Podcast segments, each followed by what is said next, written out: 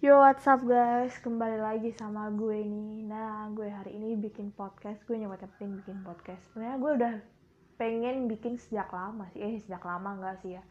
Uh, Sejak beberapa hari yang lalu gue udah pengen bikin. Tapi gue baru sempet bikin podcast tuh hari ini.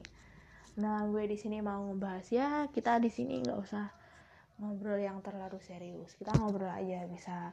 Semoga apa yang gue obrolin hari ini tuh bermanfaat buat kalian. Kalau nggak bermanfaat ya ambil sisi positifnya aja. Nah gue hari ini pengen ngobrol tentang apa yang sering gue rasain ketika gue lagi apa ya uh, lagi di bawah. Maksudnya lagi ngedown. Selebihnya gue bisa bilang sebuah rasa yang ketika gue rasain adalah rasa yang overthinking gitu overthinking itu gimana ya? Kalau gue menanggapi sebuah overthinking itu gue ngerasa gue nggak pantas gitu. Nah gue mau bahas tentang overthinking yang beberapa hari beberapa hari yang lalu baru terjadi sama gue. Nih kita ngobrol-ngobrol aja ngobrol-ngobrol asik biar nanti lo bisa me, apa ya bisa enjoy nikmatin podcast gue dan nggak usah terlalu serius di sini ini cerita langsung aja sih. Eh jangan ya udah kita cerita biasa-biasa aja. Gue kemarin belum bisa bikin podcast karena gue masih sibuk bantu-bantu ini itulah. Dan lagi bulan puasa gue juga gue juga lagi puasa. Gue menghemat energi untuk bicara dan lain-lain. Nah terus lama lagi gue gue lagi uas sih ya. Nah karena belum ya jadi gue belum begitu sempet gitu buat bikin podcast. Nah kali ini gue sih masih uas tapi gue sempet-sempetin bikin podcast. Terima kasih yang udah dengerin podcast gue dan mohon maaf bila kata-kata gue kurang berkenan atau kurang atau menyakiti hati lo atau menyinggung lo dan lain-lain. Gue gak ada maksud buat nyudutin nyudutin seseorang di dalam podcast gue ini dan apa ya? Ya gue cuman pengen bicara-bicara aja sih. Bicara-bicara ngobrol-ngobrol biasa. Kemarin gue memang rasa overthinking di diri gue. Rasa overthinkingnya gini. Kayak gimana ya? Gue gue lihat seseorang. Nah di situ seseorang ya masih kecil sih. Anak seusia anak-anak lah seusia anak SD dan lain-lain. Seusia anak belajar dan masih belajar. Nah di situ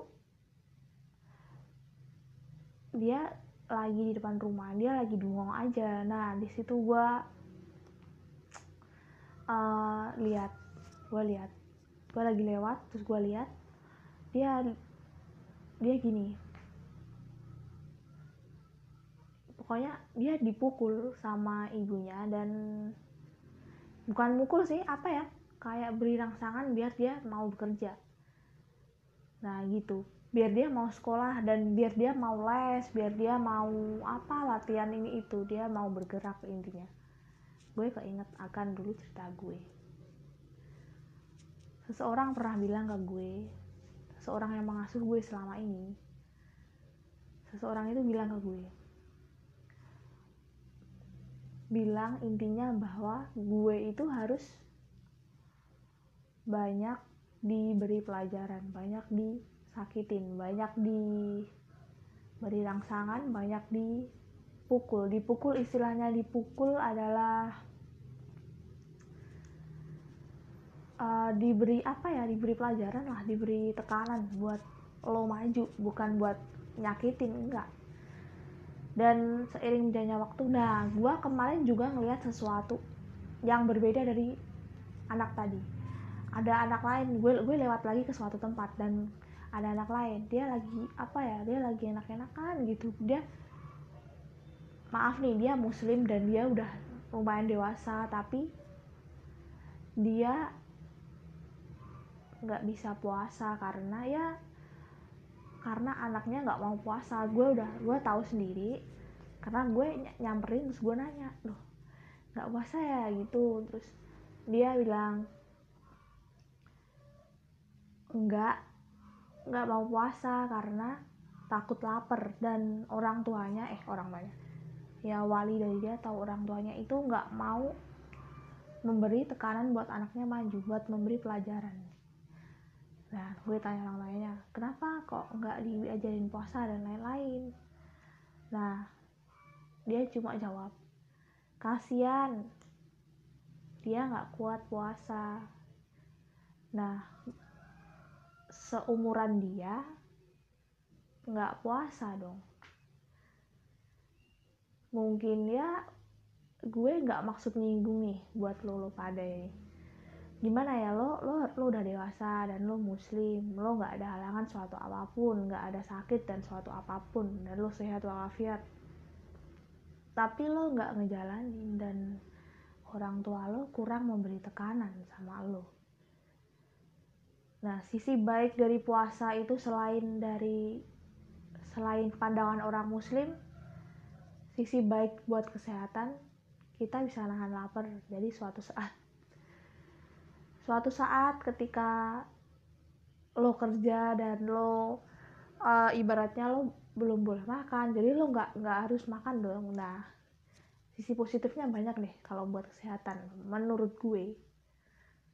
Tapi kalau ada halangan buat buat lo bikin lo nggak puasa ya itu emang wajar sih wajib dilaksanain. Terus dah ini ada dua sudut pandang yang berbeda dari anak yang pertama dan anak yang kedua. Anak yang pertama dia dilatih dia dipukul di, diberi tekanan diberi pelajaran dan diberi bentakan biar dia maju. Biar suatu saat dia terbiasa terbiasa dengan apa ya menurut gue? Uh, dengan bekerja dan lain-lain. Gitu. Kalau anak yang kedua tadi orang tuanya emang menurut gua nih pas sudut dari pikiran gua orang tuanya menyayangi dia tapi orang tuanya nggak bisa memberi pelajaran dia. Jadi suatu hari ke depan gimana tuh anak cuma ngandelin orang tuanya terus dan karena orang tuanya sayang sampai segitunya itu nggak pendidik sih menurut gua. Cerita dua dua anak tadi ingetin gua ke masa lalu gua. Karena gua dari seseorang yang ngasuh gua itu bilang kalau gue intinya harus banyak diberi pelajaran, diberi tekanan dan di, dibentak dan lain-lain. Suatu saat dia nggak jelasin apa-apa. Suatu saat kamu bakalan tahu apa fungsinya dibentak, dikasih pelajaran, dikasih tekanan, dipukul, di diberi pelajaran dan sebagainya lah intinya. Diberi diberi uh, sesuatu yang nggak enak dulu. Itu ternyata gue baru metik hikmahnya hari ini sih dulu gue mau sekolah tuh harus di harus dipaksa harus di diancam. Dan yang nggak diancam sih di apa ya di di gini di uh, kalau mau sekolah gue beliin ini kalau nggak mau sekolah gue nggak akan beliin apa apa gitu. Nah anak itu akan berpikir kalau gue mau sekolah gue bisa beliin ini gue bisa punya ini dan ini dan ini kalau nggak mau sekolah gue nggak punya apa-apa dong.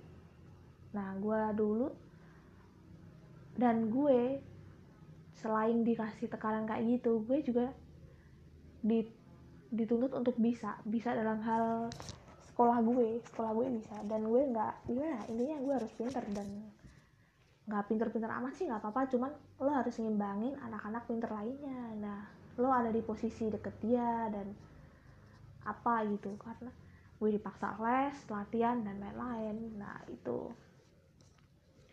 Dengan cara gue dibentak diberi pelajaran diberi tekanan. Dibentak disuruh bangun. Jangan tidur mulu jangan main mulu jangan gini. Nah dari situ gue baru ngambil hikmahnya tuh hari ini. Oh iya sih. Uh, ini maaf nih bukan gue sombong. Gue yang sekarang karena dulu banyak tekanan dalam hidup, banyak permasalahan dan banyak suatu paksaan yang membuat gue terbiasa. Sampai hari ini gue menjalankannya dengan terbiasa aja. Itu gue lebih jadi seseorang yang mandiri seseorang yang bisa melakukan hal-hal kecil sendiri dan bahkan belum tentu orang lain bisa coba bayangin deh kalau kalau se seorang anak itu cuman kayak anak kedua tadi. Pasti dia wah ini wah nggak bisa ini nggak bisa oh ini nggak bisa ya beli aja. Nah pasti gitu.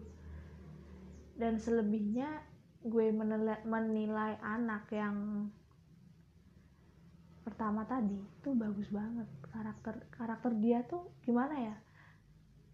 Karakter dia menyesuaikan sama apa yang diinginkan si pemberi pelajaran si pemukul si pembentak dan lain-lain. Sebenarnya itu semua nggak nggak buruk buat anak. Menurut gue kalau anak itu cuma dibiarin aja dan cuma di diberi kasih sayang doang tanpa diberi pelajaran itu adalah apa ya nanti ke depannya anak itu nggak akan bisa mandiri. Gue seneng kalau lihat seorang anak atau orang lain contoh kecil aja nih dia pas daftar sekolah dia daftar sendiri dong nggak usah pakai orang tua sama temen-temennya nggak apa-apa sih. Nah itu suatu bentuk kemandirian yang terlihat. Yang nggak terlihat apa sih? Nah ada kok di usia mereka yang yang apa ya yang maaf nih ekonominya nggak terlalu banyak tapi dia udah umur sekian dan dia belum bisa mengerjakan hal-hal kecil yang orang lain kerjakan. Itu mungkin karena orang tua dia terlalu menyayangi dia sampai lupa memberi pelajaran. Overthinking gue kali ini gue kemarin ngerasa kalau gue nggak pantas gitu sama ya gue sama gue juga diberi pelajaran dan lain-lain. Kalau gue nggak dapat dulu gue gini kalau gue nggak dapat nilai yang bagus kalau gue nggak dapat ini nggak dapat itu nanti kalau nah gue kasih sesuatu. Kalau gue bisa ngerjain ini kalau gue bisa dapetin ini gue akan dapet ini. Nanti dibeliin ini dibeliin itu. Nah itu anak adalah melatih seorang anak itu bekerja. Bekerja gimana ya? Meraih hasil dia. Meraih hasil dia dengan cara kerja. Dengan cara dia belajar. Dia mau belajar. Dia mau latihan. Dia mau berlatih dan lain-lain sebagainya jadi di sini gue menilai seseorang tuh karena seorang itu mandiri ya. Wah tuh gue senang sama orang yang mandiri. Gue suka berteman sama orang yang mandiri emang sih. Sama orang yang mandiri sama orang yang uh, gimana ya sama lah kayak gue. Mandiri dan bisa mandiri lah bukan dikatakan mandiri ya bisa mandiri seenggaknya ini pengalaman gue juga banyak sih lumayan so cerita soal kemandirian. Banyak beberapa orang bilang ke gue wah lu keren. Usia lu segitu lo udah berani ngekos. Gue pengen jelasin ke mereka kalau nggak semua orang ngekos itu mandiri. Karena ya gue nih apa ya gue lihat orang lain gue gue sempat jadi kayak gitu. Ini gue nggak munafik gue gue katain gue sempet jadi orang yang kayak gini. Di kos dia contoh kecil aja ya. Misal misal uh, uang dia cuman pas-pasan di kos. Uang mingguan dia cuman pas-pasan. Nah dia pakainya dengan cara apa ya? Misal nih anak kos pasti kalau suruh masak kadang-kadang males gue eh gue malas gue gini gue nggak ada kompor dan lain-lain dengan alasan ini itu. Nah terus yang kedua jadi anak seorang itu nggak ketika dia di kontrakan di kos dan ketika dia hidup sendiri dia mak contoh kecil nih makan aja dia selalu beli. Nah gue gue nyimpulin orang dari situ se gimana ya, secapeknya lo se lo pulang terlambat dan lain-lain. Kalau lo emang sempet dan lo mau dan lo niat buat masak sesuatu ya itu lo mandiri. Contoh kecil gitu aja deh. Nah pasti ya ketika kita contoh kecil tadi kita ambil dari contoh kecil tadi. Ketika kita masak sendiri sama ketika kita makan selalu beli itu pasti ada bedanya. Meskipun ah makanan cuma 3000 aja makanan cuma 5000 aja. Nah ibarat nih lo lo ini uang 2000 nih kalau di daerah gue nah gue seringnya masak sama teman gue yang satu kamar biar gue lebih hemat. Dan gue bisa masak banyak dan semua bisa makan gitu menurut gue. Nah ketika semua bisa makan itu kan kita lebih hemat. Ibarat kita bawa nasi deh kita masak nasi sendiri deh. Nanti lauknya beli. Nah itu juga bisa lebih menghemat. Sedikit menghemat daripada lo beli sekalian semuanya. Lo selalu beli dan lo selalu ini makan. Dan lo makan apalagi kalau lo makan pilih-pilih wah itu nggak bisa bikin lo hemat sama sekali sama sekali nggak bisa bikin lo hemat. Gue juga pernah makan selalu beli kayak gitu yang satu minggu uang gue cuman dikatakan aja ya 150 itu habis semua dalam waktu lima hari belum belum ada satu minggu. Dan kemudian uang gue habis gue minta lagi. Dia minta uang lagi dong sama eh, gitu. Nah gue pernah jadi yang kayak gitu tapi lama-lama gue mikir masa gue bakalan gini terus? Nah gue nyoba sama gue dapet temen dapet teman kamar yang ya lumayan sama deh kayak gue. Terus gue diskusi sama dia gimana kalau kita makan dan dan gimana ya kalau kita makan dengan cara bikin sendiri aja. Coba tapi kita bikin sesuai kita bikin kecil-kecilan aja makanan biasa-biasa aja nggak usah yang terlalu mewah dan lain-lain. Kalau kita mau yang terlalu mewah uh, nanti kita ngumpulin duit dulu deh kayaknya biar bisa makan ini. Nah gue sering kayak gitu sama temen gue sekamar. Dan gimana ya? Dan gue rasa nah dari uang 150 tadi katakan 150 buat satu minggu selama gue masak sendiri sama temen gue satu kamar itu kalau gue masih sisa 50 ribu ya syukur alhamdulillah banget sih bagi gue. Masih sisa 50 ribu uang 50 ribu gue tabung. Gue sering ah sisa uang saku gue tabungin gue tabungin gue tabungin. Dan dan gue punya rencana kayak gini cuman gue cuman ngajak satu teman gue dan tuh teman satu kamar gue aja. Satu kamar gue dulu. Gue takutnya kalau teman gue nggak cocok sama ide gue dan lain-lain. Gue pengen ngajak yang lain tapi kayaknya mereka belum bisa kalau diajak makan bareng bikin makan bareng dan makan sesuai sama apa yang kita pengen gitu. Kalau gue sama temen gue satu kamar itu selalu diskusi nanti kita makan apa nih? Kita bikin apa nih? Oh iya kita bikinin aja. Oke kita bikinin aja. Kalau nggak eh kita nanti bikin nasi aja terus kita beli lauk di sana lima ribu udah dapat segini gitu.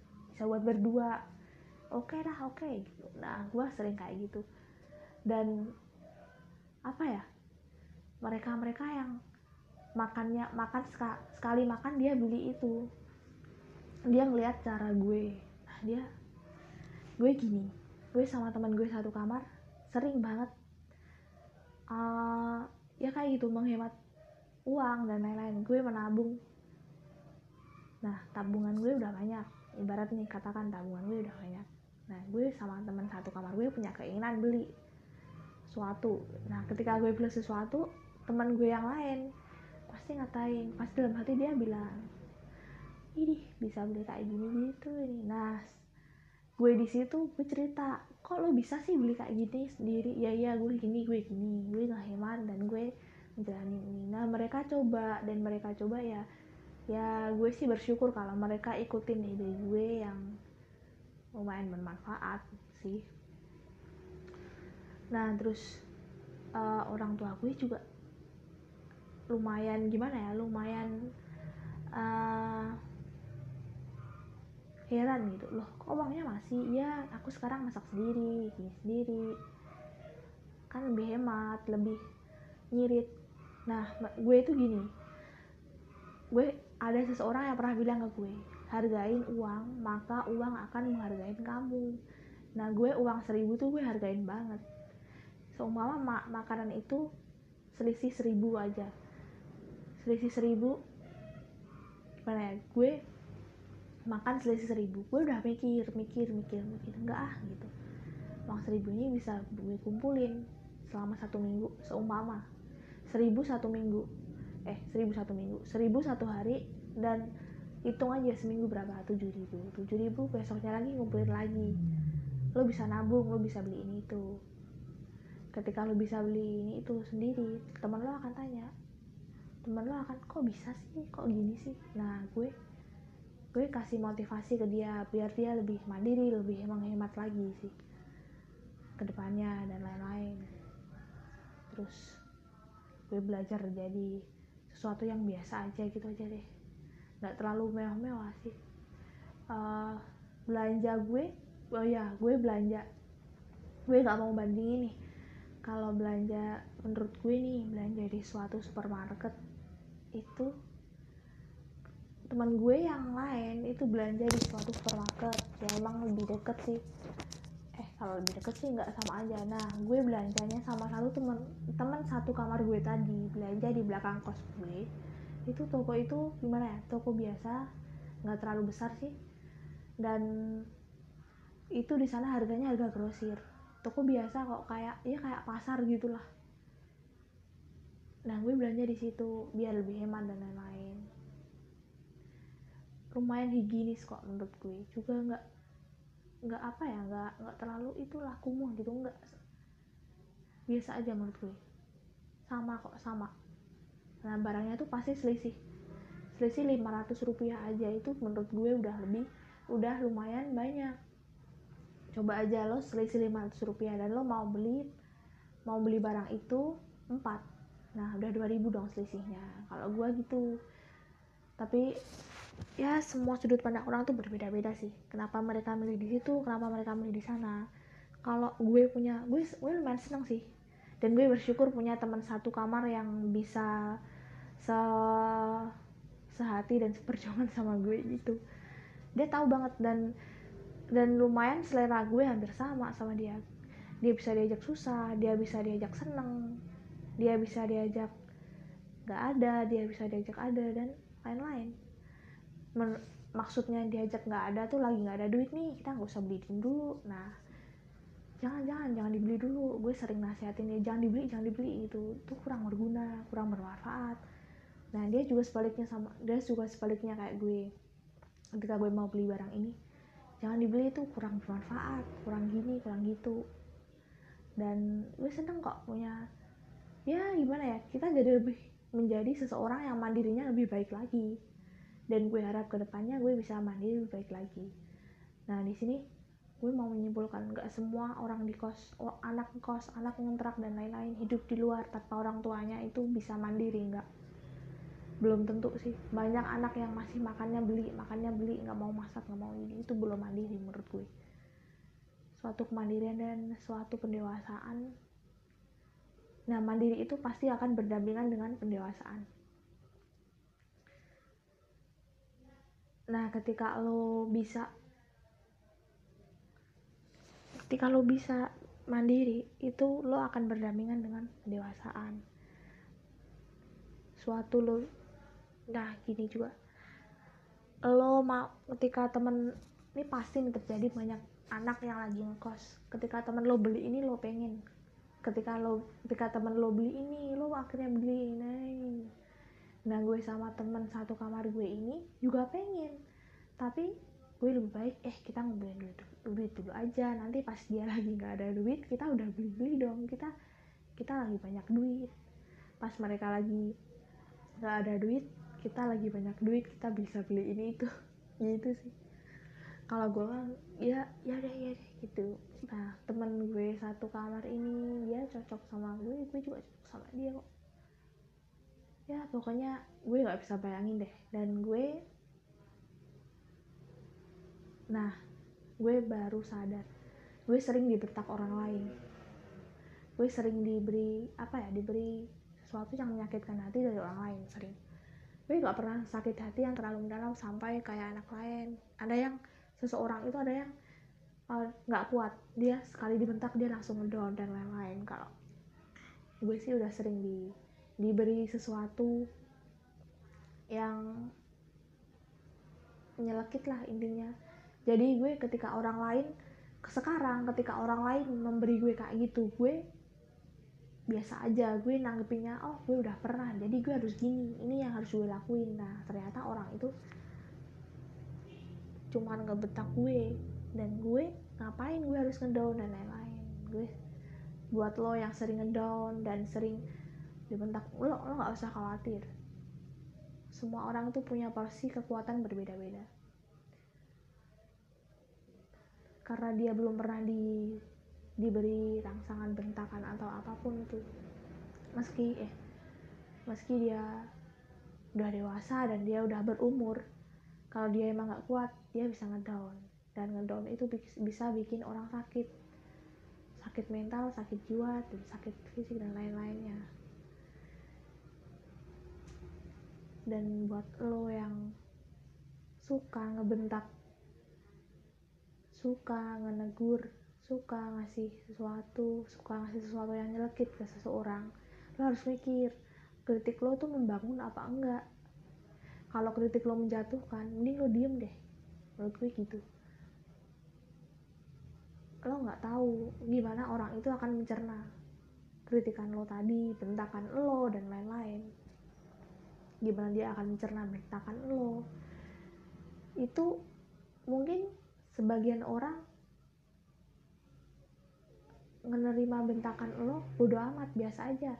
Udah aku mau nggak mau denger nggak mau gini nggak mau denger kritik lo dan lain-lain. Nah tapi sebagian orang itu akan menjadi pemikir. Kalau dia emang dasarnya orang yang pemikir dia akan mikirin kenapa sih gue diginiin? Kenapa sih gue gini? Gue gini gue gini? Nah di situ deh ini ngobrol-ngobrol biasa aja sih sampai sampai hari ini gue tahu dulu waktu gue mau les gue dibangunin gue di ayo bangun lo tuh harus les lo harus dan lain-lain.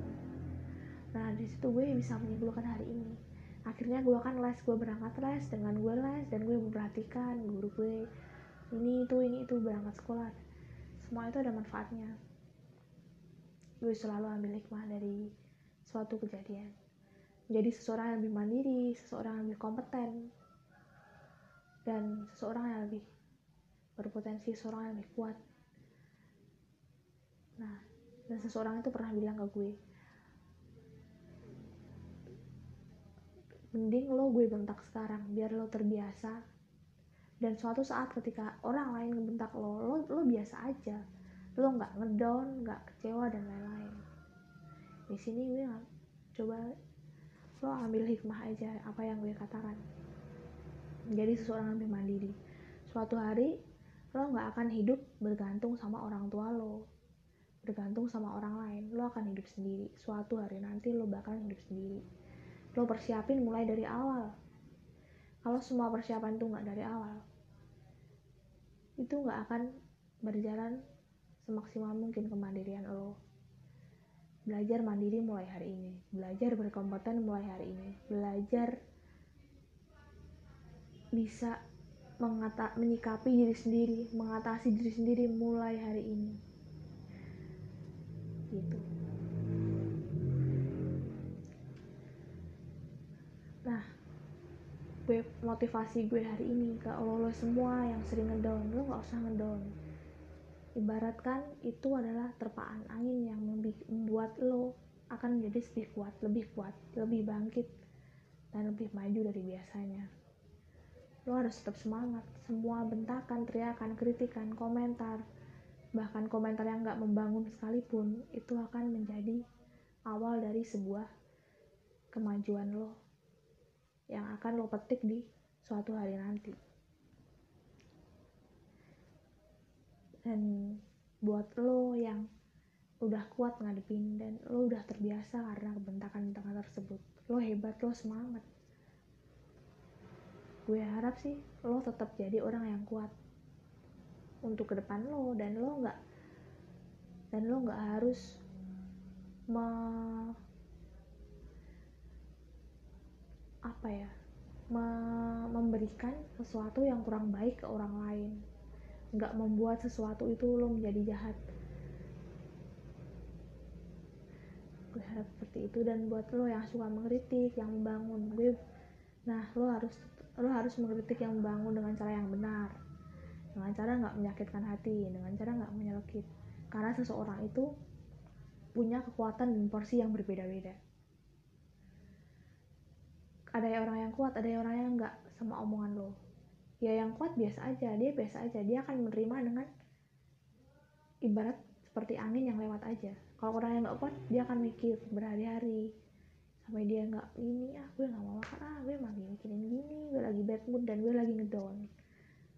Nah mulailah lo berpikir dua kali mau mengkritik orang tuh seperti apa dengan cara yang bagaimana dan yang terakhir gue ada satu kata nih buat lo yang suka ngeritik dan komentar nggak ada nggak nggak membangun sama sekali. Terus deh lo lo bikin lo cuman bisanya bikin ngedown orang. Suatu hari lo akan dapat karma. Karma lo, lo akan dikritik yang nggak membangun dari seseorang. Lo akan tahu rasanya kayak gimana. Nah semoga lo bisa berubah. Dari kritikan tersebut bisa berubah berubah buat lo nggak ngelitik orang nggak ngomen orang nggak nggak asal ngejudge orang. Itu aja sih dari gue. Dan gue ucapin selamat pagi selamat siang selamat malam selamat sore buat lo yang dengerin podcast gue. Terima kasih. Terima kasih lo udah dengerin podcast gue. Dan gue mohon maaf kalau ada kata-kata gue yang kurang berkenan. Dah